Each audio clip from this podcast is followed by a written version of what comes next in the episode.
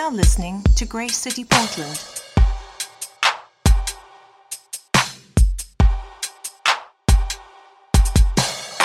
We're going to jump into the scriptures. We are going to study the Bible this morning together. I'm going to do my very best to, to lead us in that process and preach to you.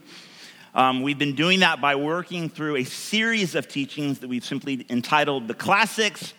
We've been looking at all of the classic Old Testament stories in the Bible. If you grew up going to Sunday school, I did. I didn't actually personally meet Jesus experience what a transformed life is um, upon giving my life to Jesus and trusting Him. So that was much later on in life. But I did grow up uh, going to church. That was just what my parents did, and I'm very grateful for that. But I heard all these stories being told in the Old Testament Noah and the ark, the Tower of Babel, David and Goliath, etc., etc.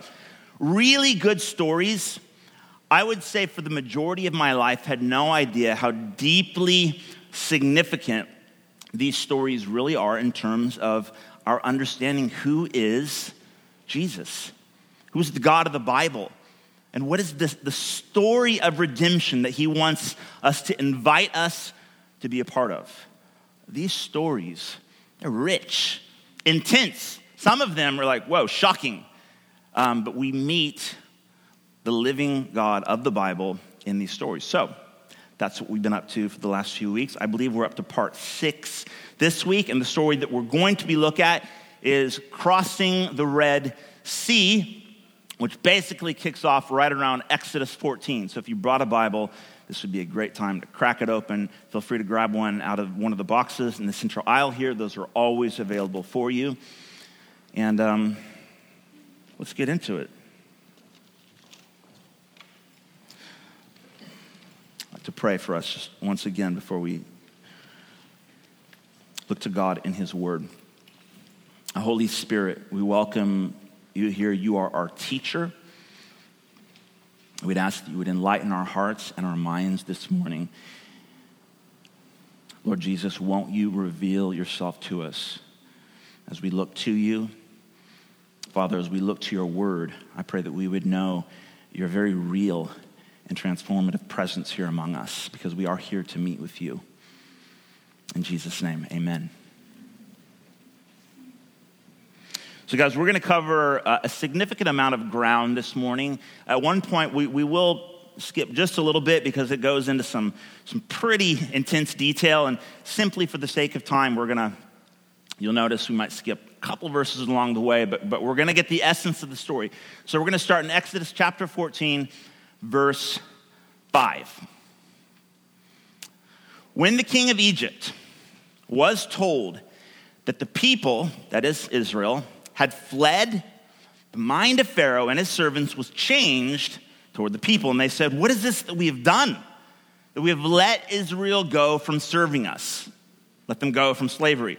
Verse 6 So he made ready his chariot and took his army with him and took 600 chosen chariots and all the other chariots of Egypt with officers over all of them. That's a massive army.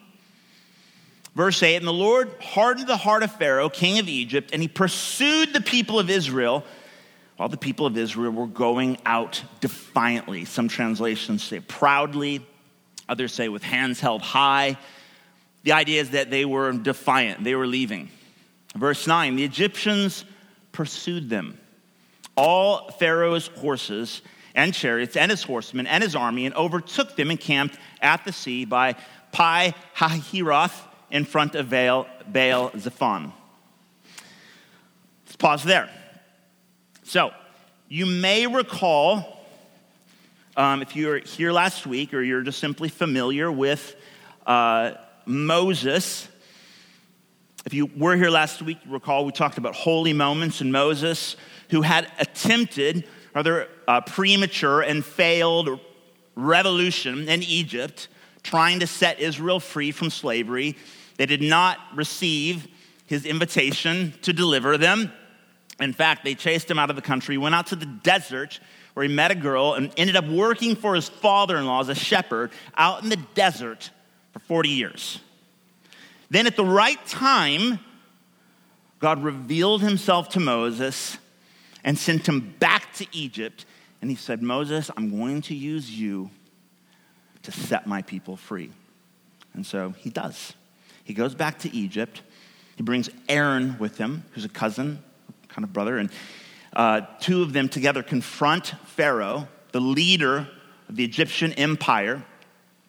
Of course, initially, Pharaoh's like, No, I'm not going to let my slaves go, your people, my slaves. I've never even heard of this God, this, what did you call him? I am Yahweh? No, no. I'd like to see you try it. And so, thus begins the plagues. God, with a mighty hand, begins to intervene and demonstrate exactly who he is. And we read of the 10 plagues. It all sort of culminates, probably over a period of four to maybe six months, a bit longer. These plagues, one by one, God systematically takes down the Egyptian gods, the so called Egyptian gods. By the 10th plague, by the climax of this sort of series of plagues, Pharaoh's like, right, we relent. If we don't, we're going to end up all dying the hand of this God who's clearly more powerful than all of our gods put together. And so Moses leads the people out of Egypt. So they, they give us some specific detail. I need us to see this. You may, have, you may have a map in the back of your Bible. You may be aware of this, but this is actually rather important to the story this morning. So let's say about here is Egypt. Um, now, Moses was supposed to get God's people uh, through a mighty act of God's power, lead them, deliver them out of slavery, and bring them back to Mount Horeb, or Mount Sinai, where they were to worship God. Um, that mountain, would, we don't, no one knows exactly where this, this mountain is, but let's, let's say it's, it's, it's over here someplace. Okay? Egypt's there. They want to get away from Egypt over to the other side. Now, up here someplace is actually the land that God had promised Abraham, Isaac, and Jacob, what will eventually become known as Israel. Around here, apparently, are the Philistines. Um, and then down here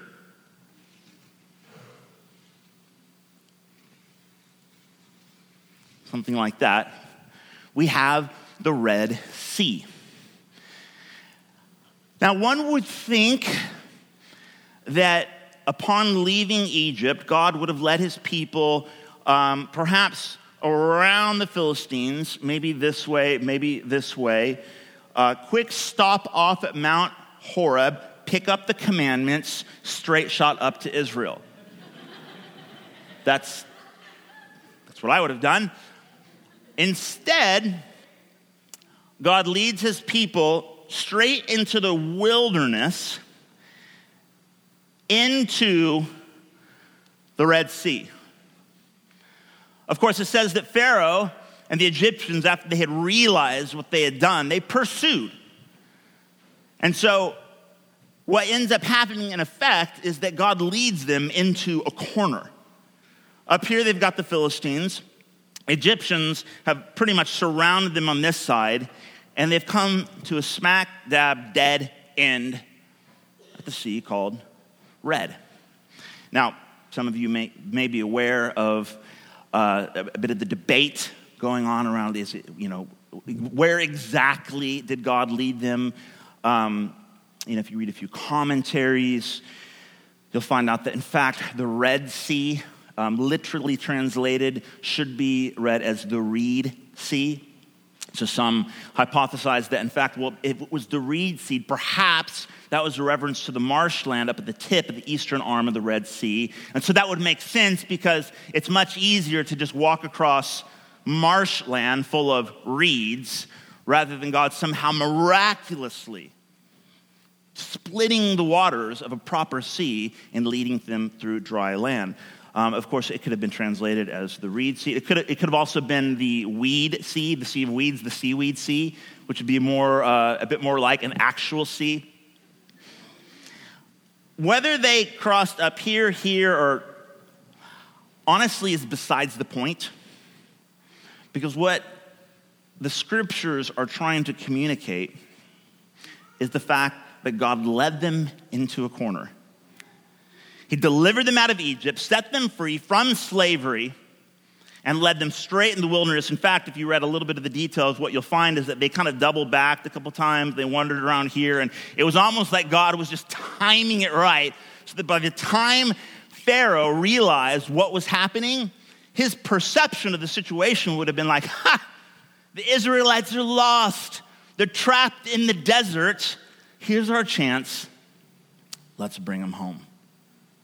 So God sets them up. He literally leads them into a corner. Before we move on, let me just ask you have you ever felt like God was leading you into a corner? Of you. Have you ever had that experience? Like, I'm, I could tell you 100 stories. It typically begins with, like, yeah, like someone shows up, you know, God's got a plan for your life. You, you know, what you think is so good and fulfilling, uh, you know, whatever your, your sin of choice might be, let me tell you something. God's got something way better. In fact, God can set you free.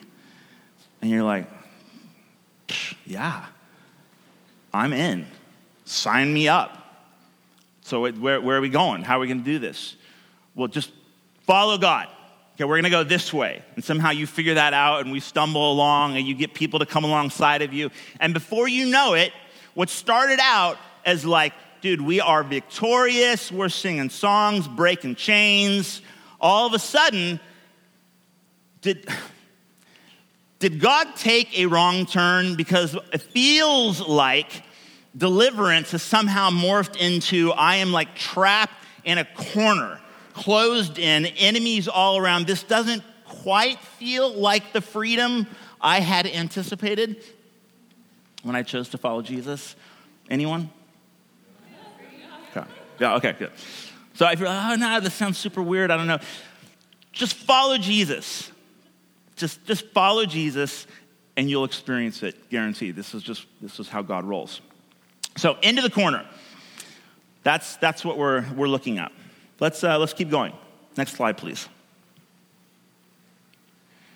Verse 10 When Pharaoh drew near, the people of Israel lifted up their eyes, and behold, the Egyptians were marching after them, and they feared greatly.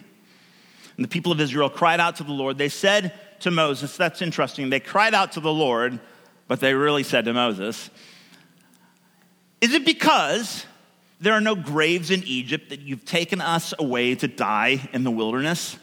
What have you done to us, bringing us out of Egypt? Is this not what we said to you in Egypt? Leave us alone that we may serve the Egyptians. For it would have been better for us to serve the Egyptians than to die in the wilderness. And Moses said to the people, let's just let's pause there for a second. Okay, so what's happening? People are freaking out, right? They're doing what any of us would do when you feel like you've, you've made this bold decision to trust God in some way. And next thing you know, it's like, well, God just led me into a, like a dead end alley to die. Like, I, I'm not, and you begin to doubt whether or not you ever even felt, heard, experienced God for real in the first place. And all of a sudden, you think, man, I don't, I don't know what I was thinking, but life was way, way better, simpler for sure. Back in Egypt, yeah, sure, I was a slave. But at least I, I, I knew what my life was all about. At least I knew where I was going to get my next meal. Like I, I had some sense of control. And now we're going to die. And to be honest, they didn't, even, I mean, I don't think the Egyptians had any intention of just killing them out in the desert. They wanted to bring them back to Egypt. So it's interesting to sort of like peer into the psyche of a panicking people.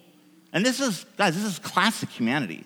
This is, this is what we do when all of a sudden we feel like I trusted, I was vulnerable, and now I'm trapped. And now I'm freaking out and now I'm doubting whether or not I ever heard God. Oh, and who was the guy? Who was, we turn on our leaders. Let's keep reading. Verse 13 And Moses said to the people, Fear not, stand firm, and see the salvation of the Lord, which he will work for you today. For the Egyptians whom you see today, you shall never see again. The Lord will fight for you, and you only have to be silent. Moses, he's presented as a leader in the scriptures as like the, the most unlikely leader.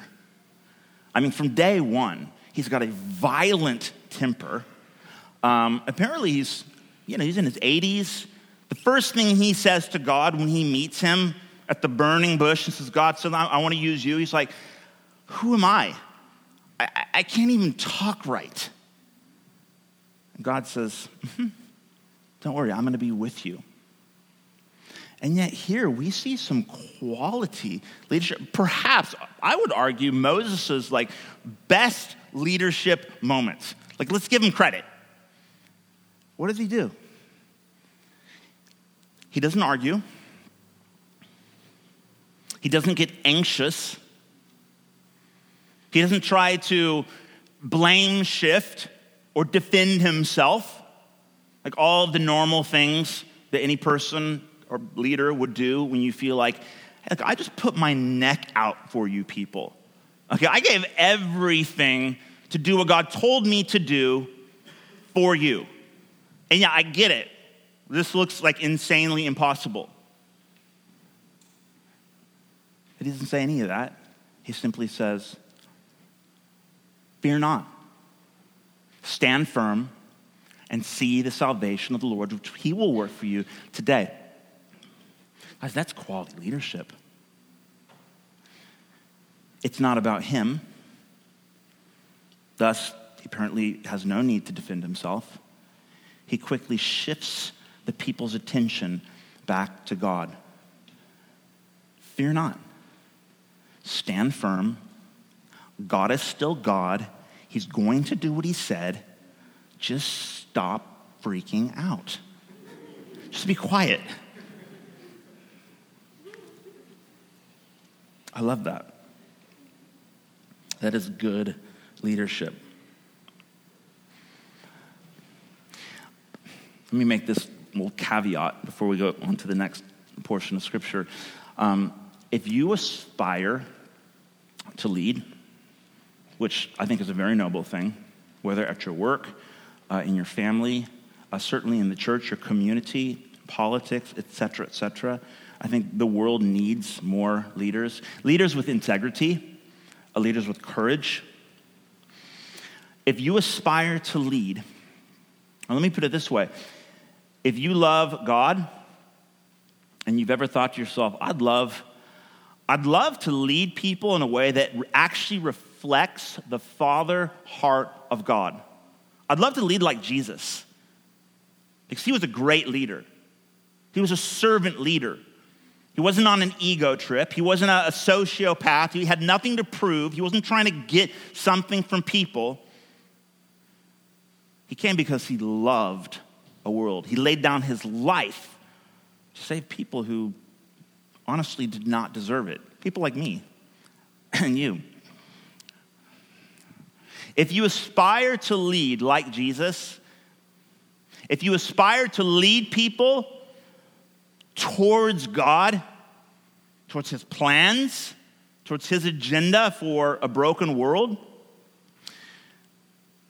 it's only a matter of time before the people you're leading will look around and think, Where on earth have you taken us? Guys, let's get them. In fact, it's a fairly good sign that you're leading well. When people start to like freak out and want to point the finger at you, it may be because you're just a rubbish leader that's possible. And you need to, like, just, I don't know, get help, get mentorship, read your Bible. Um, so that, that's a possibility. Or it could be that you're leading really, really well.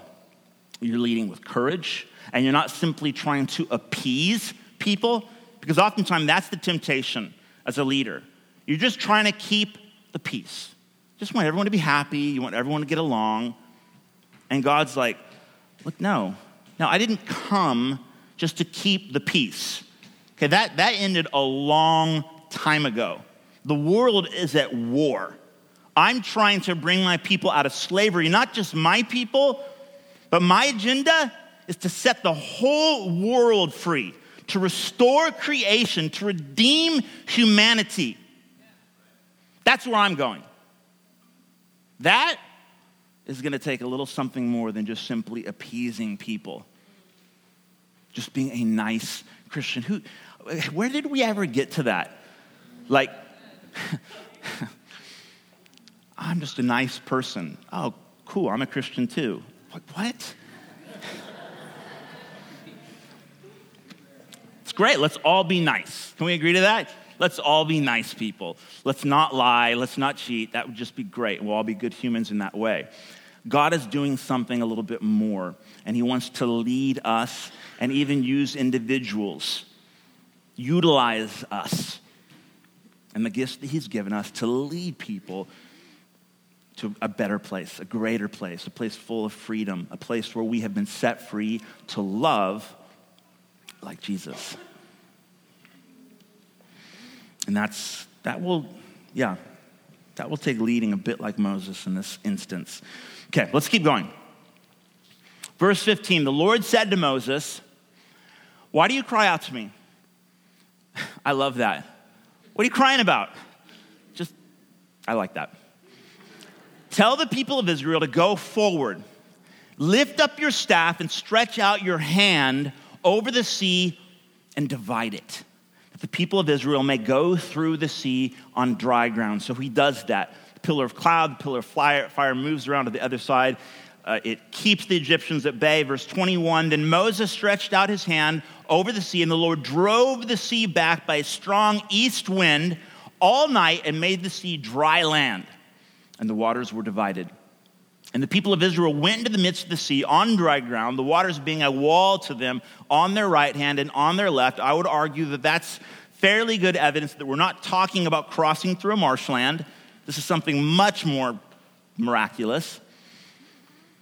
Um, verse 23 the Egyptians pursued and went in after them in the midst of the sea, all Pharaoh's horses, his chariots, and his horsemen. Let's keep going. And in the morning, the morning watch, the Lord in the pillar of fire and of cloud looked down on the Egyptian forces who had followed them in and threw the Egyptian forces into a panic. Who's panicking now? Verse 25, clogging their chariot wheels, they drove heavily. And the Egyptians said, Let us flee from before Israel, for the Lord fights for them against the Egyptians. Then the Lord said to Moses, Stretch out your hand over the sea again, that the waters may come back upon the Egyptians, upon their chariots, and upon their horsemen. So Moses stretched out his hand over the sea, and the sea returned to its normal course when the morning appeared. And as the Egyptians fled into it, the Lord threw the Egyptians into the midst of the sea. Let's stop there.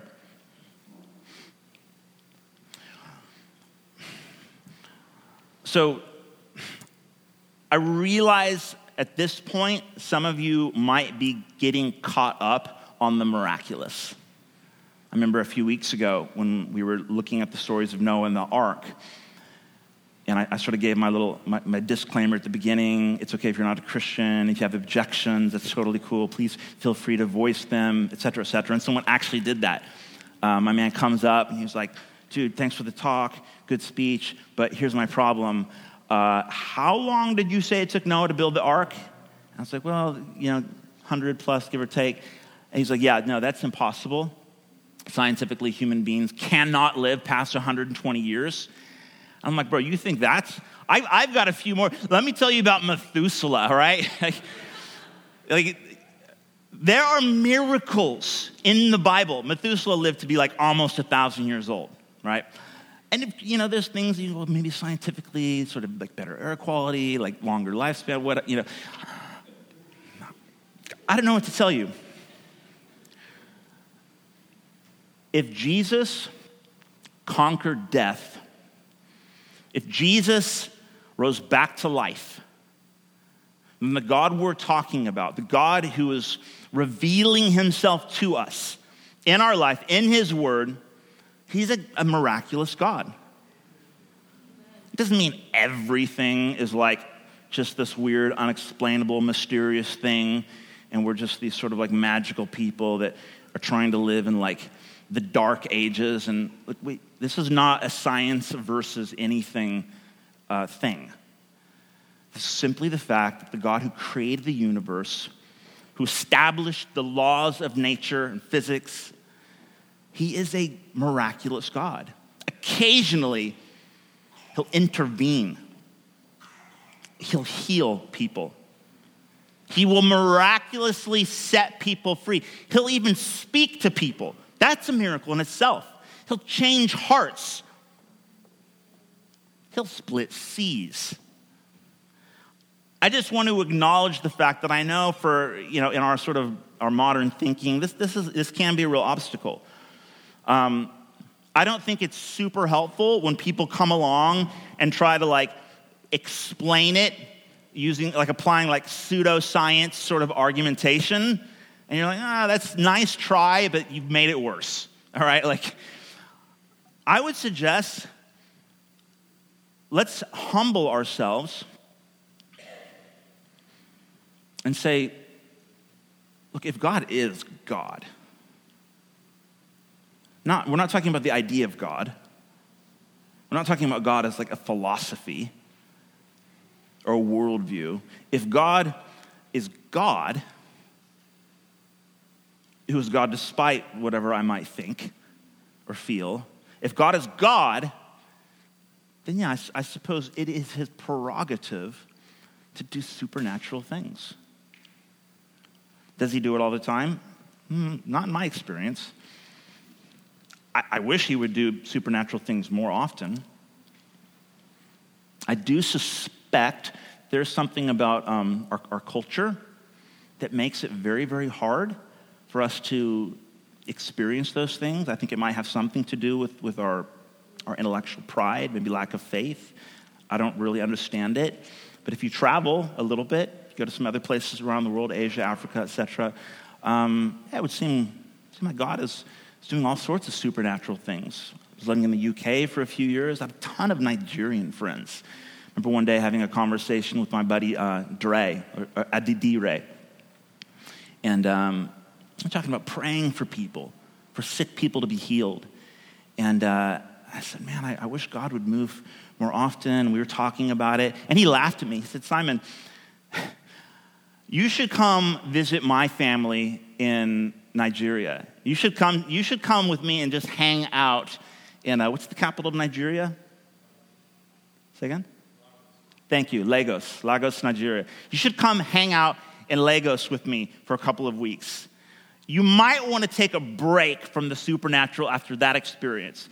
There is no objection. There is no hangup. There is no confusion. Is the supernatural real? Oh, it's real. Like just, it's just real. Like the good and the bad. It's all real. And I don't know, maybe, maybe we need to get out more. Okay, that, that was, that was a, a tangent. That's good. couple, couple tangent, tangent upon tangent. It's a Red Sea, it's a sea, God split it. Here, here's what I think really stands out, and this is what's so important for us. This is really a, a leadership sermon, is what it is. Moses, he intercedes for the people. He's acting like a priest in this instance. Everyone's panicking. He turns to the people. He says, Fear not, just stand and trust God. And I can imagine some of the people just getting angry. It's like saying, hey, just have faith. Ah, like, okay. And people will get angry. Have faith. And then God says, now extend your hand and pray. Command the waters to part.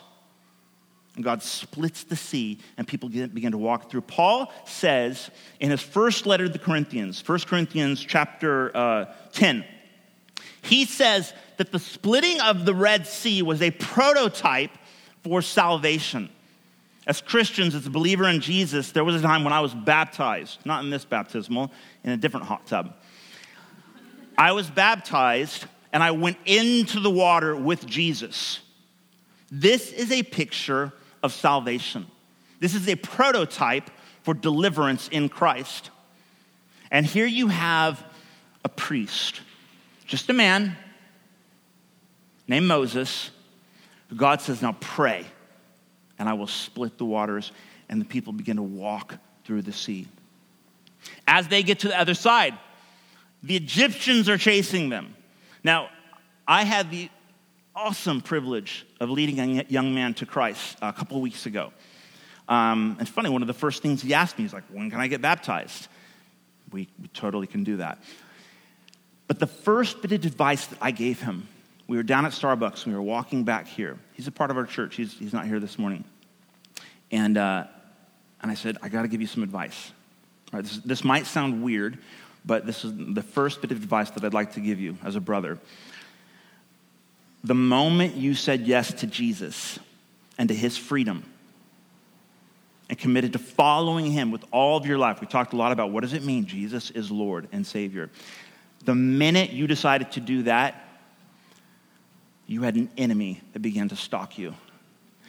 Egypt followed Israel into the sea. Just because you've made Jesus Lord doesn't mean the past 20 years of your life and every demon in hell that's been stalking you, owning you, up until this point, all of a sudden it's like, oh, all right, sorry, my bad. You with Jesus? Okay, cool. Like, nope. They're going to come running after you, desperate. It's like what Jesus said. When a, when a devil is cast out, it's a bit like cleaning up house. What does he do? He goes, gets seven of his friends. He says, Look, it, I got kicked out. I got evicted. I was squatting, got evicted. We got to take this sucker back.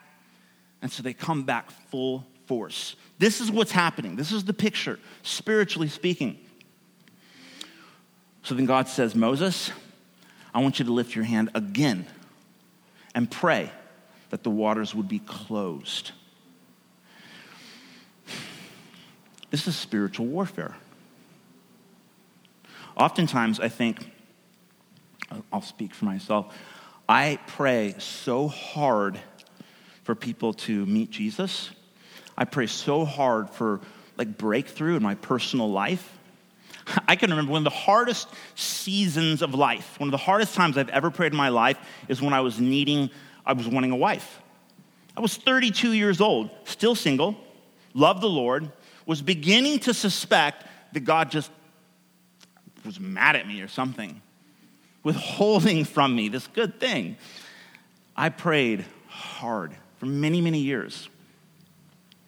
And finally, God blessed me with a beautiful wife. She's downstairs. My wife's amazing. If you know her, you, you know she's incredible. Let me tell you something. If I thought I needed to pray my butt off just to get a wife, that's nothing compared to how hard one needs to pray to keep it together. That's real. It's one thing to experience deliverance, it's another thing to walk it out. Moses, again, got to give him credit. He screws up a lot. But in this moment, he's acting like a really good pastor, like a really good leader. God says, Pray that I might set my people free, that I might deliver them. They pass through the waters. And he says, Now get that other hand up and pray that the enemy would be held off. But this is, um, you can't help but think of when Jesus taught his disciples how to pray. If you know it, pray with me. He says, Our Father who is in heaven, Hallowed be your name. Your kingdom come, your will be done on earth as it is in heaven. Give us this day our daily bread. Forgive us our debt or our sins as we've forgiven those who have sinned against us. Lead us not into temptation, but deliver us from evil. For yours is the kingdom, the power, and the glory forever. Amen. Lead us not into temptation. That's Yoda speak for God, take us to where you are.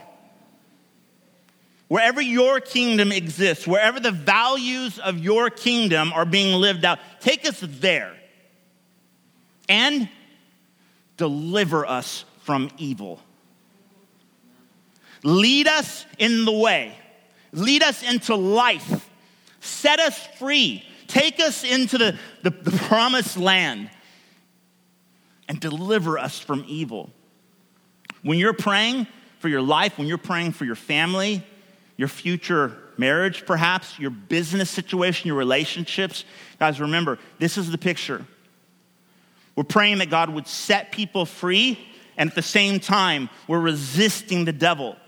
The writer of James says to submit yourself to God and resist the devil, and he must flee. This is the picture when Jeremiah led God's people back out of exile to rebuild the city. And it said that they were commanded to keep a trowel in one hand and a sword in the other, that they would build and be on guard, that they would pray people into God's promises and freedoms, at the same time, pray against the works of the enemy in Jesus' name. This, this is a call to prayer. This is being led not into temptation, but being delivered from evil. And let me tell you, if you're like, gosh, I've been praying and praying and praying, and I feel like I'm just falling. I had this sort of prophetic picture as we were worshiping. If you feel like God has led you here and you're panicking, someone needs to look you right in the face and just be like, like calm down. You're actually not going to die. And don't be a fool. It was so not better back here. Praise the Lord. If you're a leader, then I believe God would say to you, get your hand up. Pray. Pray deliverance over that person you love. Pray freedom. Pray breakthrough. Pray salvation over your family. It might, it might take more than a night, but pray. And then begin to push back the other way. Pray deliverance. If you have crossed over and you're like, why are things not easy over here? You know, it's, it's ironic. Um, it says that when Israel left Egypt, they were equipped for battle. You got to go to the end of chapter 13. They were actually ready for battle and they marched out defiant, defiantly, leaving Egypt in their dust. It's quite a picture.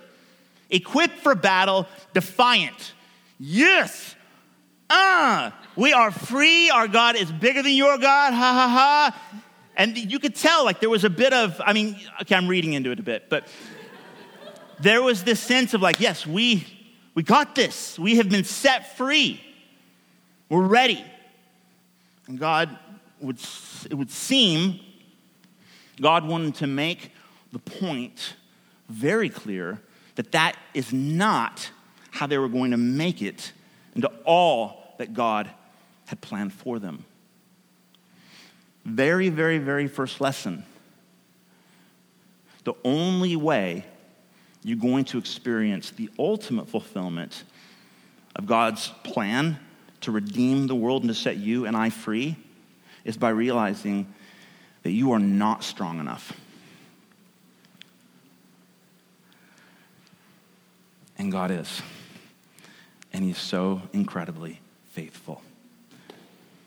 Jesus is our victor. He is our champion. He is the one who breaks chains, sets us free, keeps us free, and utilizes us, our lives, to do it for others. If you feel like you're failing, you're trying to follow Jesus and you're failing and you're failing, get your hands up. Begin to pray both ways. At first, it may feel like you're falling. I'd want to say to you, cry out to God, and you'll realize that you may not be falling, but you're actually flying in Jesus' name. The scriptures say that He lifts us up on wings like eagles. That when we are weak, He is strong because His power is made perfect in our weakness. God leads us into corners. He frustrates our defiance to show us that where He's taking us, we are not strong enough to go. But if we'll be still, if we'll look to Him, if we'll trust Him even when we are panicking, He will fight our battles and He will set us free. Let's go to our last section and then we'll be done.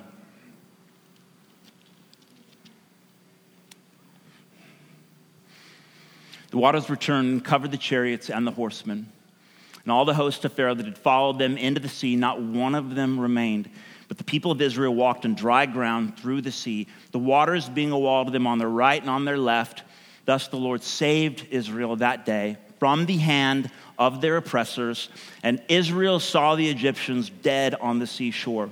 Israel saw the great power that the Lord used against the Egyptians. The people feared the Lord and they believed in the Lord and his servant Moses. You know what happens next? Verse 15. Then Moses and the people of Israel sang a song to the Lord. Isn't that fantastic? They worshiped in song. And the song's written right here. It's powerful. I will sing, quote, I will sing to the Lord, for he has triumphed gloriously. It's a victory song. It's what we sang this morning. Our song is the song of victory. It's the great paradox of Christian freedom. In the name of Jesus, you are free. It is finished. Jesus has won the victory on the cross. You are free. And yet there is more freedom to come. He leads us in victory. We experience an increasing level of His freedom, His life, as we become more and more like Him, as we trust more like He trusts, as we know our Father, as we obey our God like Jesus. Father, thank you for the good work that you've done here today. Thank you that you're always perfecting the good work that you've started. And I pray that as we leave here today, we would be conduits of your love and your grace.